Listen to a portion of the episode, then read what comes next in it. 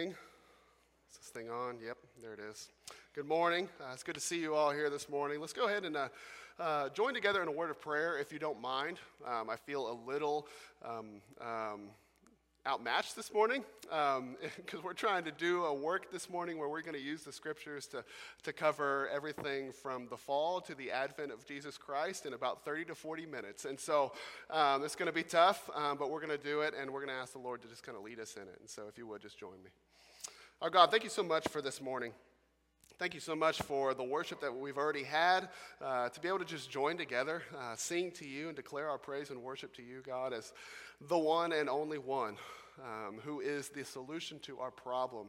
Uh, the problem of sin, the problem of death, uh, the, the, reality um, of its gruesome existence, God. And, and yet, even though it's here, God, you have given us a way to be reconciled to you, to be redeemed, uh, and to enjoy um, the glories of Christ.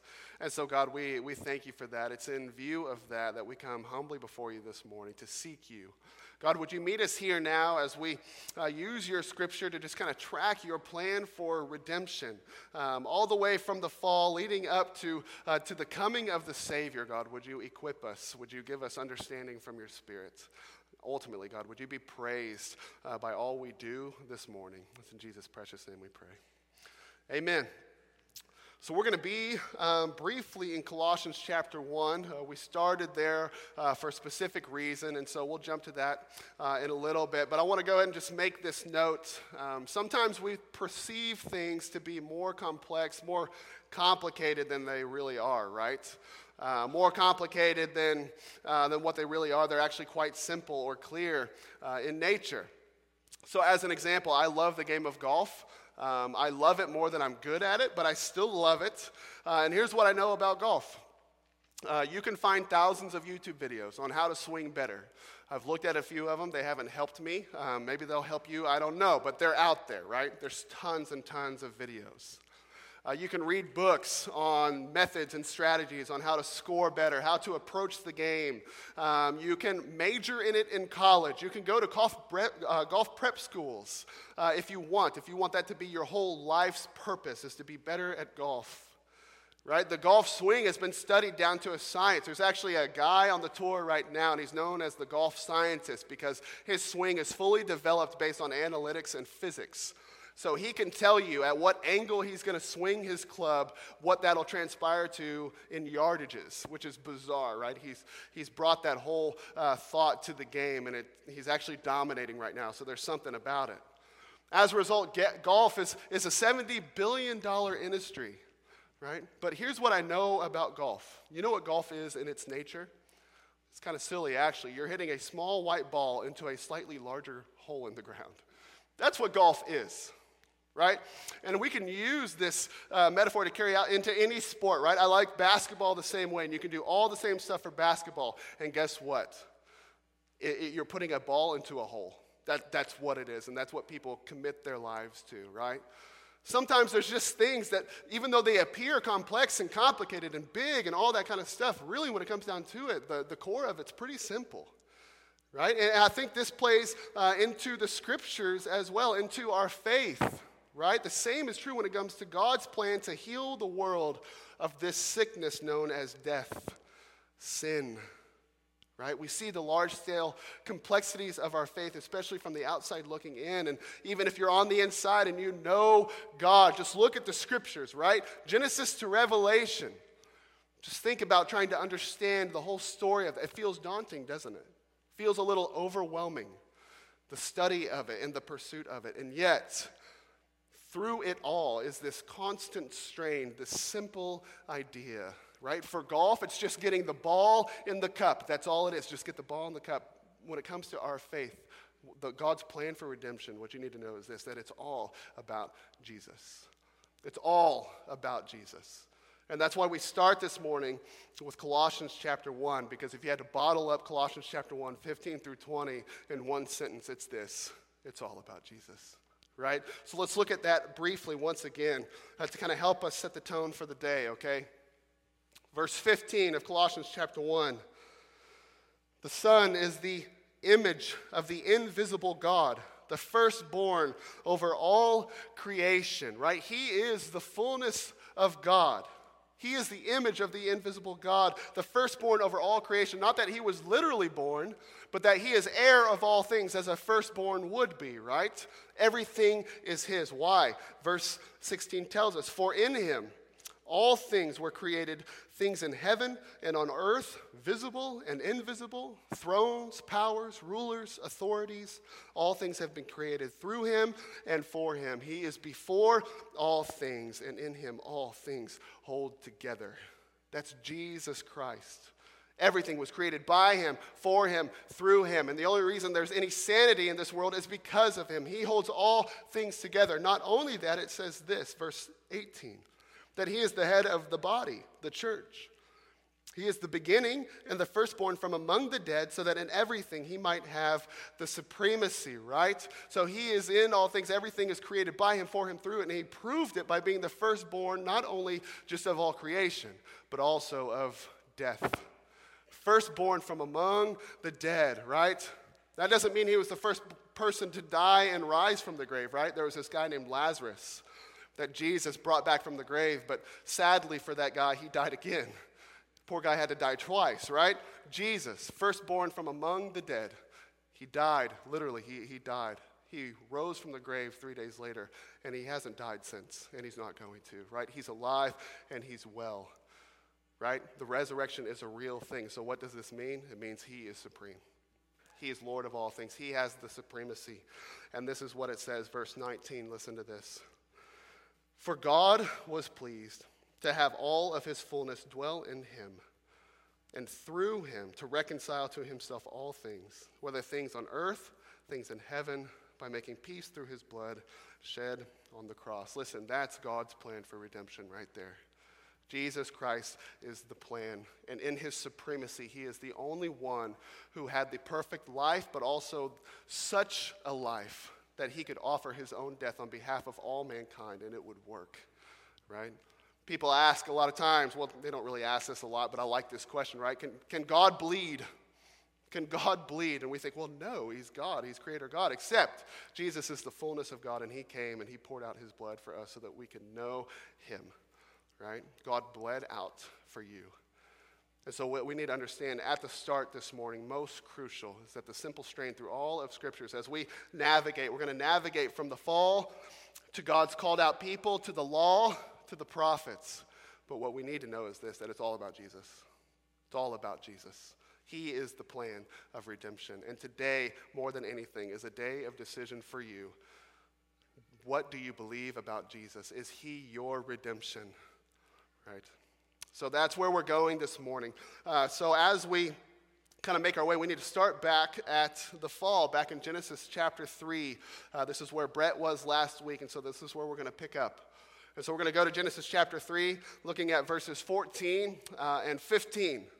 Uh, if you haven't listened to Brett's uh, sermon from last week, I would strongly encourage you to do so. It is pretty fundamental uh, in who we are as a people who believe in Jesus as Savior, and we believe that there is something innately wrong with humanity, right? So let's go back to Genesis 3, and here is where we're going to see the most tragic chapter in Scriptures where Adam and Eve are deceived by the serpent, who is Satan, who is the devil, and he deceives them into sin. And as a result, because of their decision to disobey and to worship themselves rather than God, they inadvertently kind of curse themselves, right? So God has no need to do that, but he does do a few things. He curses the ground, and he talks about how there's going to be a relationship of toil and hardship between man and the ground, but he, uh, and he also curses the serpent right? And this is what he says in his curse to the serpent, verses 14 and 15. He says, The Lord God said to the serpent, Because you have done this, cursed are you above all livestock and all wild animals. You will crawl on your belly, and you will eat dust all the days of your life. And I will put enmity, right? Deep hostility and tension and struggle, enmity between you and the woman, and between your offspring and hers, and he will crush your head and you will strike his heel. So, God, as Brett said last week, is calling his shot, right? The fall has happened. Sin is a part of the world now, it's, it's a reality. So, what does God have to say in response? Well, He says, someday there's going to be one person who comes from the offspring of woman, and He's going to come. And Satan, you and your offspring, the people who do your desires, the people who do your will, you're going you're to strike his heel, but he is going to strike your head. Now, I say strike again. Crush gives us the idea of, of what it really means, but really in the Hebrew, those are the same word for crush and strike right? So he's going to bruise your heel. You're going to bruise his head. He's going to strike your heel.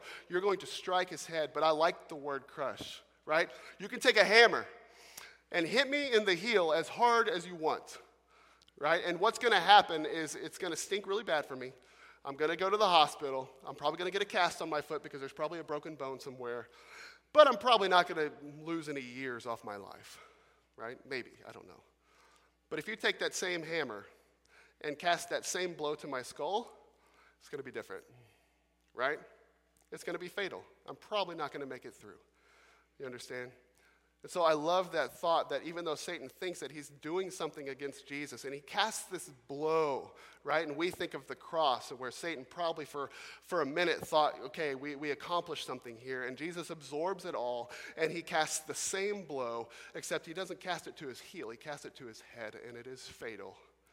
Praise God for that. There will be an end to all of this, certainly to him. And we love that. We love God's justice in that way, right? But we also love his mercy for us. Okay. So, I want to go ahead and note here at the start, here at the fall in Genesis chapter 3, um, because of this, right? The fall has happened, and as a result, God gives kind of immediate hope, immediate comfort, right? At some point, this is going to be reconciled. Something's going to happen, someone's going to come. And I love this about God. And I want to acknowledge it that God is, is a great worker in allowing pain and suffering to bring greater comfort and joy. Did you know that, right? If we believe in the sovereign God who is so sovereign that he surely knew what was going to happen when he created mankind, he knew what was going to happen, didn't he? He wasn't oblivious, he's sovereign. So, if he saw it coming and he still let it happen, what would be his purpose in that? And I can't pretend to speak fully on the issue, but I think part of the, pro- part of the, the, the reason for that is because we, as, as people, are able to experience comfort and joy and, and all of that, the fullness of Jesus Christ, because he allowed such pain and suffering. Right? That might be a hard pill to swallow at first, but I promise you it's, it's good. Right? People ask this question all the time why would God allow it to happen? Why would he allow it to happen? And I want to go ahead and just throw this out there. Part of your answer to that question is probably going to be what you think salvation is all about. Right? Because if you think salvation is simply about this, your safety and your security for eternal life, right? It's just about me. Like God came to save me and now I'm saved and I'm, I'm good to go. If that's your understanding of salvation, you're going to have a really hard time ever wrestling with the reality of pain and suffering in the world. But if your understanding of salvation is that, yeah, you have eternal security, you have a safe, uh, a safety um, net that, that's going to go through your entire eternity, and that, that's just a token of the greater thing that happens, and that when we believe upon Jesus Christ, there is a relationship of the will, a, a relationship built upon love, because he has reconciled to reconciled us to himself. Right? And when your salvation is built around knowing God and understanding the work of Jesus, and that you get a wonderful uh, opportunity to play a part in his um, glories, then you're going to have an easier time understanding why possibly the fall happened. Because the answer is, as we've already said, it's all about Jesus. It's all about Jesus Christ. And I would go ahead and argue this that God's plan for redemption is the perfect, perfect balance of opportunity and authenticity right? Opportunity, the most extreme um, version of that would be simply this automatic salvation, automatic redemption, or better yet, not even a need for it because there was never any fall, there was never any sin, no death, no tree, no serpent, all of that stuff. Obviously, the opportunity would be great because it would be automatic. But would it be authentic? Would it be genuine? By that we mean your faith, your walk with Jesus Christ. Would there be a vibrancy of genuine relationship between you and your Savior? For example, we live in America, the land of opportunity, right? We're proud of that. We wear t shirts about it. You know what I mean? Like, this is kind of like one of our statements the land of opportunity. And in this opportunity, it's pretty easy for us to call ourselves Christian, right? You can call yourself uh, a Christ follower, and there's going to be virtually zero fallback for you, right? Especially compared to other nations. It's pretty easy. The opportunity is pretty, pretty large for us here in the land of opportunity to call Christ ours. But let me ask you this Is it possible that that very fact has damaged the authenticity of the American church? Yes. Now, let me, let me ask you this. What would happen if, through maybe political and social oppression, even the risk of physical harm and persecution, our opportunity began to decrease significantly? What would happen to the number of people that called themselves Christ followers? It would get smaller, but it would get more authentic, right? Through which Jesus will receive more glory. James Anderson is a professor of theology and philosophy, and he says that a world with no fall and no salvation is altogether less God glorifying than a world with a tragic fall and also a wondrous salvation. Right? And the point of all of this is to simply say this maybe God allowed the pain to bring a greater comfort to us through Christ and to bring greater glory to Christ. But to get there, like I said, it's a tough pill to swallow, but to get there, you have to understand that God's plan for redemption wasn't just about you, and it was never to stop with you. It's all about Him. Right?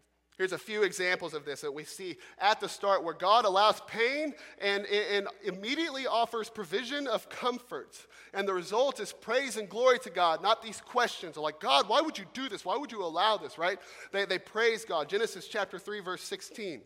This is what God says to the woman immediately after his curse to the serpent. He says to the woman, He said, I'm going to make your pains in childbearing very severe. With painful labor, you will give birth to children.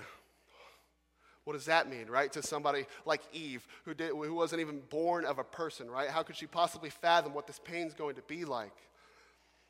Genesis chapter 4, verse 1. Adam, um, Adam and Eve avoided having babies because they were scared of the pain. That's what it says, right?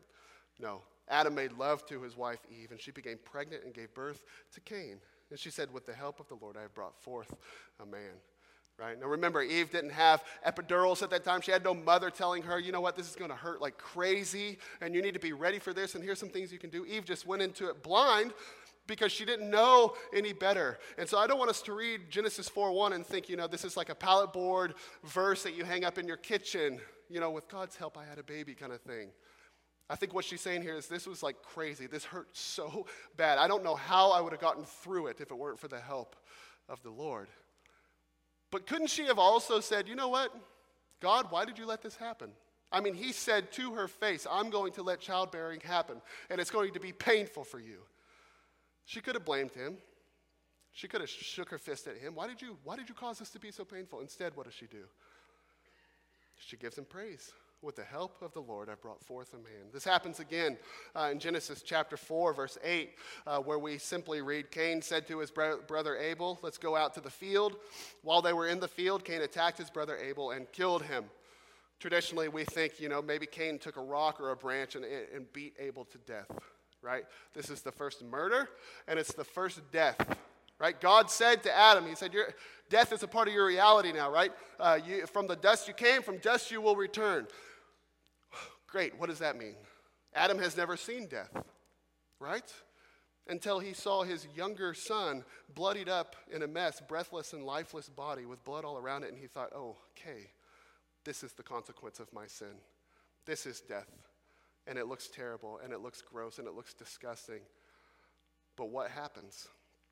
In Genesis chapter 4, verses 25 and 26, it says this Adam made love to his wife again, and she gave birth to a son, named him Seth, saying, God has granted me another child in place of Abel, since Cain killed him. She gives credit to God, doesn't she? Again, she could have shook her fist. God, this is your doing. You allowed all this to happen. Death wasn't supposed to be part of the picture, and now it is. You let it happen. No, God has granted me another child. And it goes on to say this, verse 26, that Seth had a son named him Enosh. And at that time, people began to call on the name of the Lord, right? At that time, when the fall is starting to be experienced full, right? Childbirth, the first murder, the first death. And it's like, oh my gosh, what's going on? This is our reality now. And at that time, what did they do? What did they let all the pain and suffering and the reality of the fall do? They didn't shake their fist at God. What they said is that they started to call on the name of the Lord. Man, we can learn so much from this, can't we?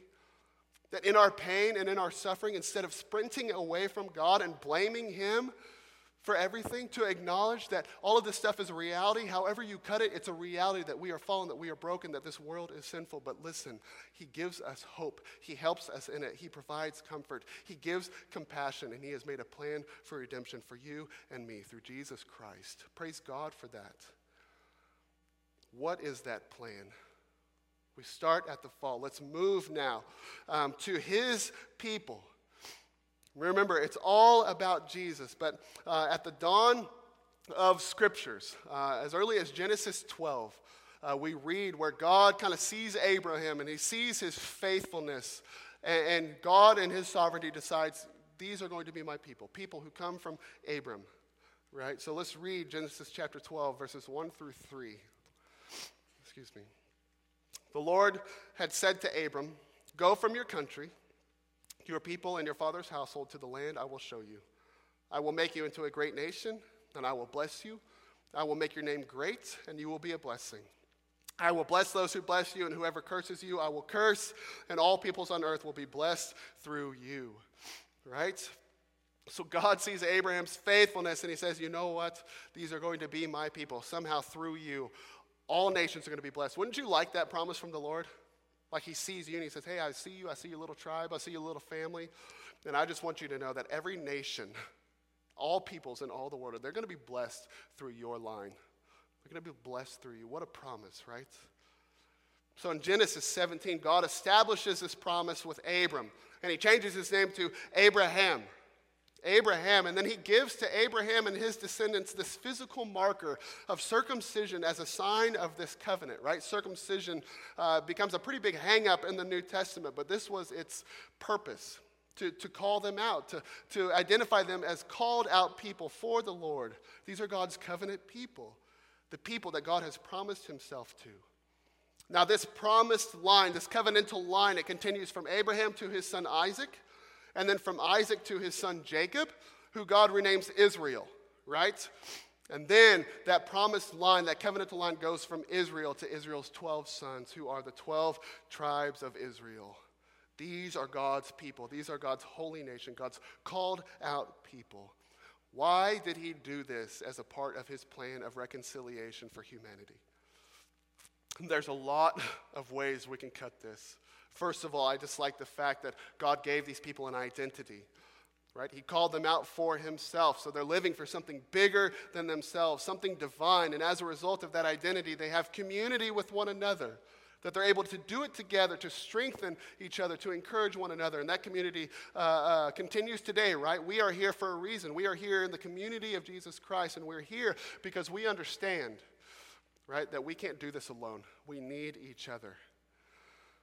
Now, another graceful reason why this is part of God's plan of reconciliation is this idea of contrast, right? It was actually uh, God's grace to the world that God would call out a people and bring contrast to the world, right? This place that is dark, and all of a sudden there's this body of people who are rising up and they are called out by God and they're living for something greater than themselves, and they have a just kind of this written code among them of, of grace and love and, and pursuit of something greater. And it's contrast, right? People on the outside are able to look on the inside and think, man, there's something going on there. It gives people something to compare themselves to, right? And this also continues in the New Testament. Matthew chapter 5, Jesus says what? That we are to be salt, right? That we are to be light in this world. Our job as believers in Jesus Christ is to do the same thing, to bring contrast, right? People should look on the outside and see, see a saltiness, something that preserves this world, right? They, they see light, something that shines in the darkness, something that's appealing, something that's good ultimately, the reason God called out these people was to make an entry point for the Messiah. because from these people the Messiah is going to come, and through him, everyone in the nations, all the world, will be blessed. Jews and Gentiles alike will be blessed. They may be saved, saved through Jesus Christ. Right? This is what the covenant that God made with Abraham meant when he said, All people on earth will be blessed through you. Right? That's what he said back in Galatians, but listen to this in the New Testament. Galatians chapter 3, verse 8. The Apostle Paul says this Scripture foresaw that God would justify the Gentiles by faith and announce the gospel in advance to Abraham that all nations will be blessed through you. So Paul is able to take that line from God's promise to Abraham all nations will be blessed through you. And what does the Apostle Paul call it? The gospel. He calls it the gospel because he understands that all nations will be blessed through you, this person who's going to come from your line, who is Jesus Christ, through whom Jews and Gentiles, all people, can be saved, and the world will be blessed. And listen, that's what's crazy is that even though he called out his people, the 12 tribes of Israel, through Jesus Christ, we are also part of his called out people. Look at this in 1 Peter chapter 2, verses 9 and 10. But you are a chosen people, a royal priesthood, a holy nation, God's special possession, that you may declare the praises of him who called you out of darkness into his wonderful light. Once you weren't a people, and now you are. Once you didn't have mercy, and now you do. Right? Listen, he's not talking to just the 12 tribes of Israel here. He's talking to the New Testament church. Listen, you and I, somehow in God's grace, he's made a way for us through Jesus Christ to be a part of his called out people. That's why he did it. That's why it was part of his plan of redemption. Okay, and this brings us to his law. His law. Galatians chapter 3, verses 16 through 19. Anybody getting worn out of the scripture passage references here? I'm sorry, but I'm actually um, I'm not actually sorry either. So, Galatians chapter three. This is what we're about, right? We're about the word. Uh, verse 16. The promises were spoken to Abraham and to his seed. Scripture does not say "and to seeds," meaning many people, but "and to your seed," meaning one person who is Christ. What I mean is this the law introduced 430 years later does not set aside the covenant previously established by God and thus do away with the promise. For if the inheritance depends on the law, then it no longer depends on the promise. But God, in His grace, gave it to Abraham through a promise. Why then was the law given at all? Listen to this. It was added because of transgressions until the seed to whom the promise referred had come. That was a mouthful, wasn't it? Here's what it means. The 430 years there that's mentioned is from the beginning of the captivity of the Israelites to the incorporation of the law, right? I told you about Abraham, how his promised line went from Abraham to Isaac to Jacob, who's renamed Israel, and then to Israel's 12 sons, who are the 12 tribes of Israel. Well, about that time, they had to move to Egypt, all of God's people, because of a famine in the land and they moved to Egypt, and they did not find favor with the Pharaoh. Rather, they were enslaved. For 400 years, God's people were enslaved under a pagan society and a pagan ruler and a pagan religious system for 400 years. So 430 years is from the, the, the start of their captivity all the way to the point where God, Moses brings them out of Egypt and then gives them the law. 430 years between those two times, right? And it goes on to talk about how the law doesn't set aside the promises and covenant from God to his people. Rather, the law points the people to the seed, who is Jesus Christ. The fulfillment of the promise. That's Jesus. Now let's define the law. The law is essentially the full spectrum of regulations and practices found in the first five books of the Bible, which we know as the Torah, which means the law. Right? So anything you read in there, it's the law. It includes the Ten Commandments, the sacrificial system, the dietary laws, the social laws, the religious laws. It was essentially their way of living, it was their way of life. And it plays a huge part in the story of the scriptures. Why? Why is it part of God's plan for redemption? Well, first, this. How good do you think the Israelites' pursuit and worship of God was after 400 years of being totally like separated from it? Probably not great, right? They were displaced for 400 years. And so we look at the law in our kind of pampered New Testament uh, American church days, and, and we think, well, God was so strict and God was so rigid, and why would He do this, right? And we think of Him as this micromanaging dictator. But if you bring it into context, you know what God is in the law? He is a loving and gracious Father. Because He had this infant nation who had no idea what they were doing. They had no idea what they were doing. And so, what God does is He gives them very specific ways to worship and to live, right? How many of you guys have like a three year old to like a five year old, like one year old to a five year old, right? Like you have to be very specific about what you're asking of them, right? You have to tell them not to put their finger in the outlet. It's not rigid, it's just for their safety and their good. But you don't have to tell, you know, a 30 year old man that because he already knows. We are more specific. We're more rigid in our laws to our children for their safety, for their good. That's what good fathers do. They give boundaries, right? This is what he was doing. This is what he was doing. So he gives them a way to worship, he gives them a way to pursue him. More importantly, he reveals sin through the law. Romans chapter 3 verse 20. Therefore no one will be declared righteous in God's sight by the works of the law. Rather, through the law we become conscious of our sin. Right? The nature of the law is that it brings condemnation and judgment, not that it brings reward. You understand that? The law is kind of just like base level, like this is obviously what you're supposed to do. It's the law. You don't get rewarded for doing what you're supposed to do, but you do get creamed when you act outside of it, correct? For example, I heard this from another pastor. Have you ever been pulled over uh, by a cop? And he pulls you over and he asks for your license and registration, and he says, You know what? We've been trying to find you for a long time uh, because your driving record is so good. We've noticed that every time the, uh, the speeding limit is 30, you go 29. Uh, every time it's 50, you go 50 or under. You just, you're just a great driver. And so instead of giving you a ticket, I'm going to give you a check for $200. Keep it up. Anybody ever had that experience? No, right? Because the law wasn't meant for that. Now, if you were blazing, going 70 through a 50, what's going to happen? You're going to get creamed for it. It's going to happen if you get caught, of course, but hopefully you're not doing that. You're going to get creamed for it. That's the nature of the law, right? It reveals when you're acting outside of something, and whatever that is, is sin, right? Galatians 3:10 says that everyone is cursed who does not do everything in the book of the law. And my guess is this if you're like me, not one person has ever done everything in the book of the law, and that's the nature of it, is you can't. You can't and you won't ever be able to do so. And as a result, the law, the law points us to our sin. It makes us conscious of our sin, and then it points us to the one who can save us and justify us. It points to Jesus. Galatians chapter 3, verse 24. The law was our guardian until Christ came, that we might be justified by faith. Put simply, the law had us locked up until Christ offered justification by faith. Why did he offer justification by faith? Because until then, there was only the hope of justification by works, and we know that that won't get you anywhere.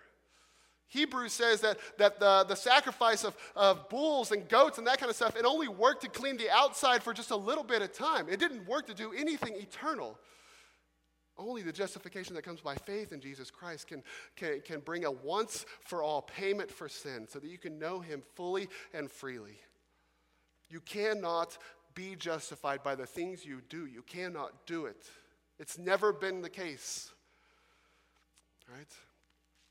And God's people were notorious for this. They tried over and over and over to do things by their own works. And it seemed like they were either being over religious or that they were being completely rebellious. And that's what brings us to his prophets. We looked at um, his people, we looked at his law. Lastly, we're going to look at his prophets.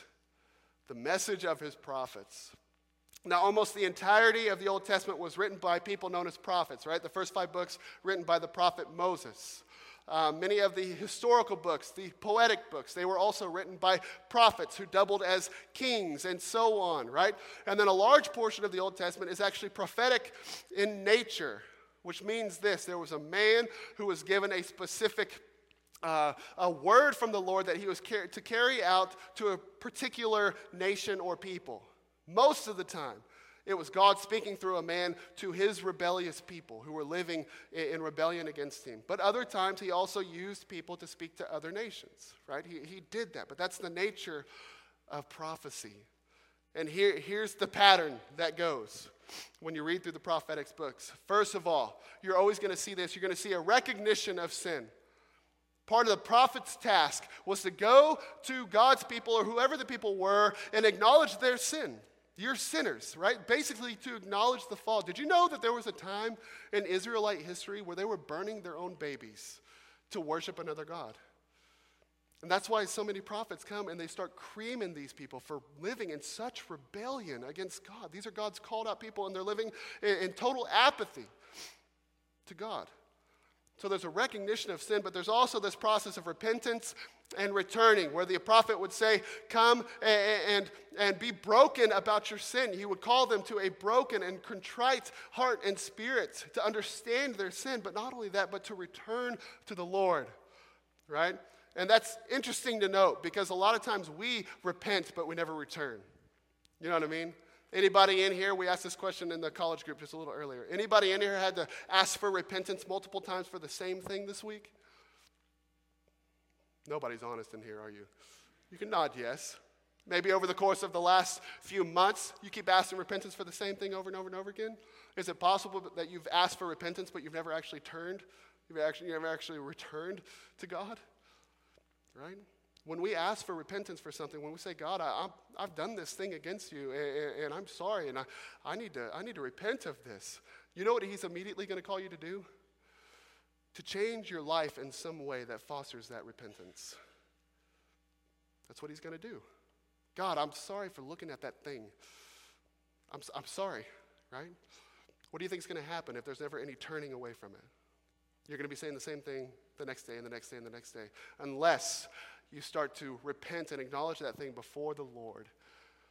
And then you start filling it with something different in your life. You start living a different way. You start taking active strides against that thing that you keep asking over and over again for repentance from. Lastly, is restoration. So the prophets spoke uh, recognition of sin, repentance and returning, but then restoration. That you would be restored in your relationship with Jesus Christ. And by the way, or in God, but isn't this the essence of the gospel? To recognize your sin, that you're part of the fall, you're part of the problem, to repent, and then to turn to the one who can save you, and there you will find restoration and hope and peace. Right? Redemption. Now, there's a lot of reasons why the prophets are part of God's plan of reconciliation, and, it's largely because of their message. So, here's two things. First of all, they taught God's justice and mercy, both of which are crucial for gospel understanding, right? God's going to bring justice through Jesus Christ upon the one who deceived us all into sin. And we praise God for justice, but if justice was only by itself and there was no such thing as mercy, we'd all be dead already but it also teaches us mercy. That those of us who are part of the fall, we are part of the problem, but we acknowledge it and we repent of it, then we can receive mercy through Jesus Christ. The prophet's message teach this. And in doing so, they point everyone to the Messiah. They produce this longing for their listeners, right? If you talk to any Orthodox Jew today, they don't believe in the New Testament, but believe, they believe in the Old Testament. And guess what they're waiting for? A Messiah. Because the Old Testament, from the start of it to the end of it, it's pointing to someone who's going to come and restore their people. They're waiting on the Messiah. But listen to this 1 Peter chapter 1, verses 10 through 12. Concerning this salvation that we have through Jesus, the prophets who spoke of the grace that was to come to you searched intently and with greatest care trying to find out the time and circumstances to which the Spirit of Christ in them was pointing when he predicted the sufferings of the Messiah and the glories that would follow.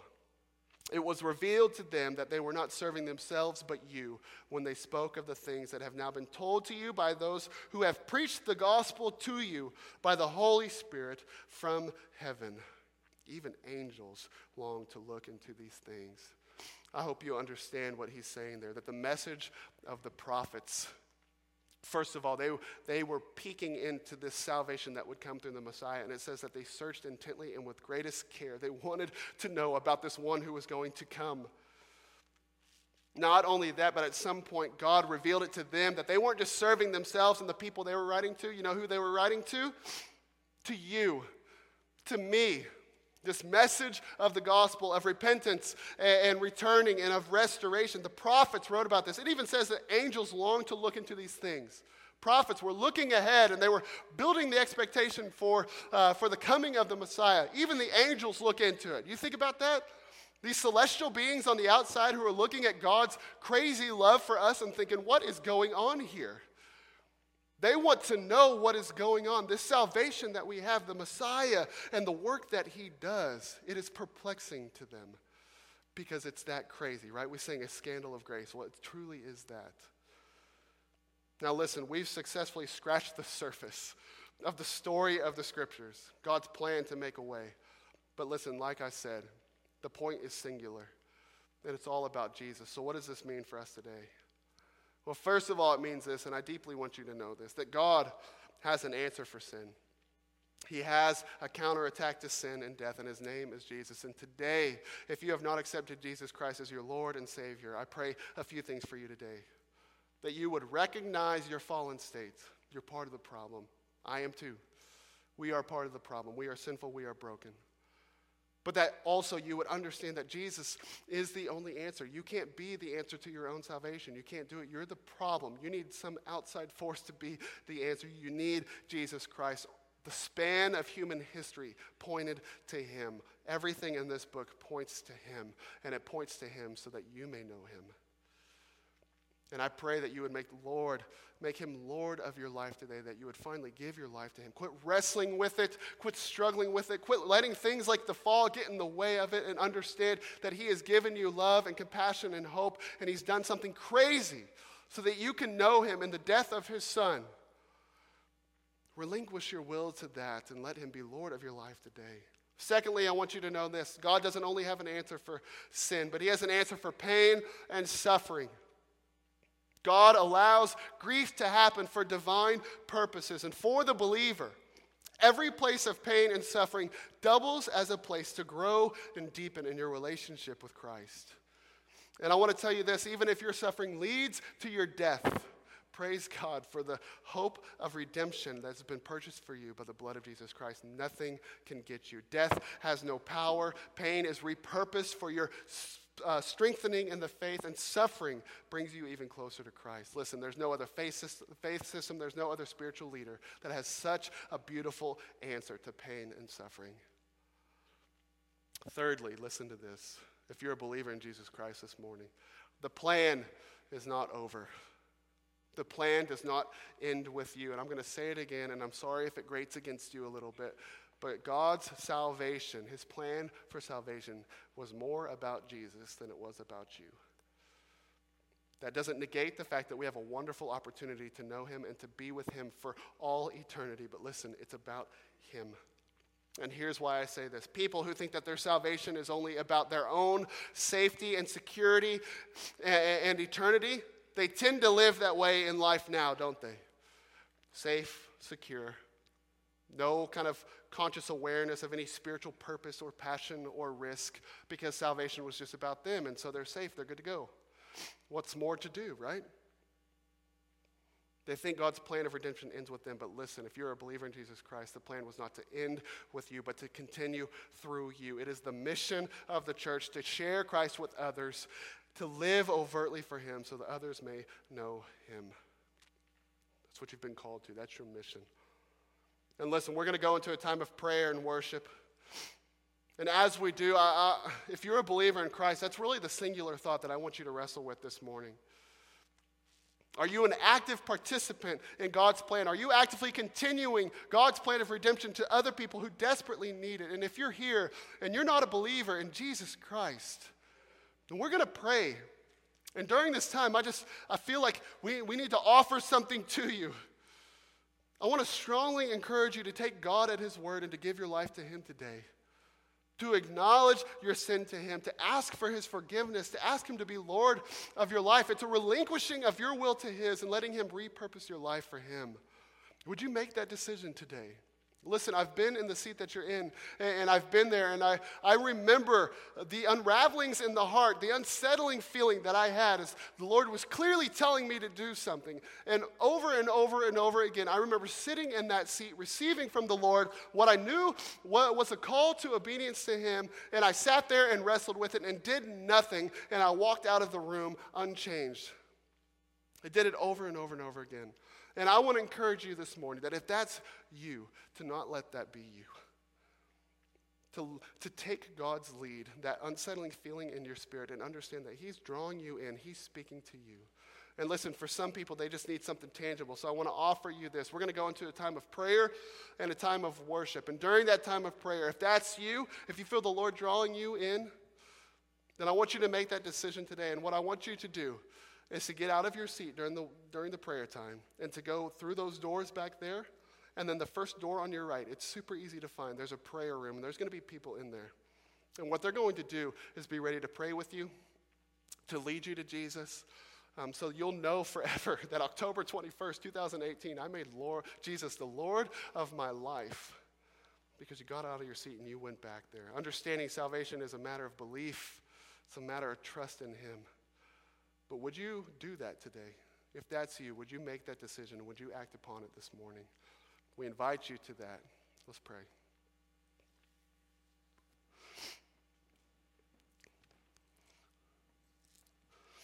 Father, we are totally humbled by your love for us. God, we understand that we are a part of the problem. The fact that you would be our answer. The fact that you would do something so extreme so that we can know you and have uh, salvation in the blood of Jesus Christ, God, it's just, it, it's, it's overwhelming. God, we're grateful for your plan to save us.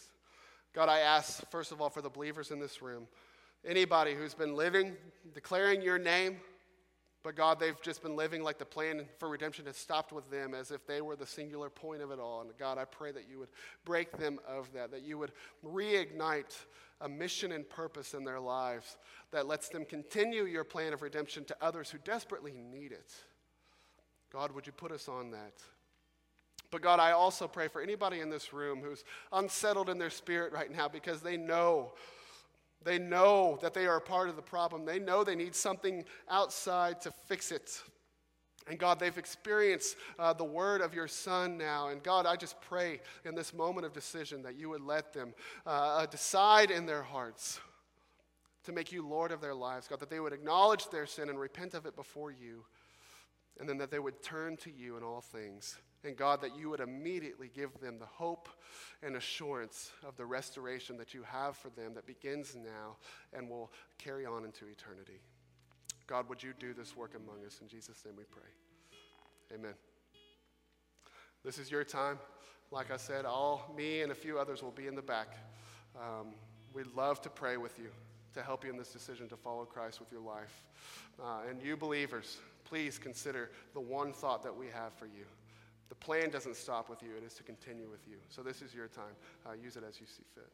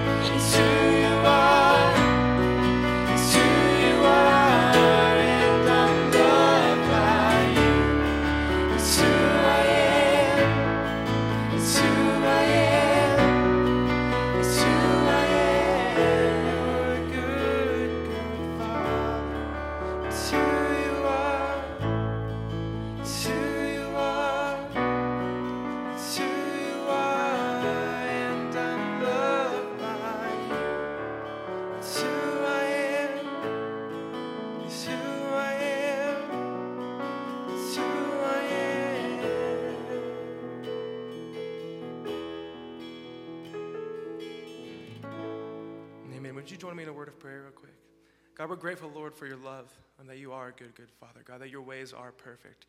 God, I ask you to be with us now as we go our separate ways, that we would live called out for you, God, that we would be encouraged by your word today, and that we'd leave here changed, more in love with you and who you are. In Jesus' name we pray. Amen. Thank you guys for joining us this morning. Go with Christ. You're dismissed.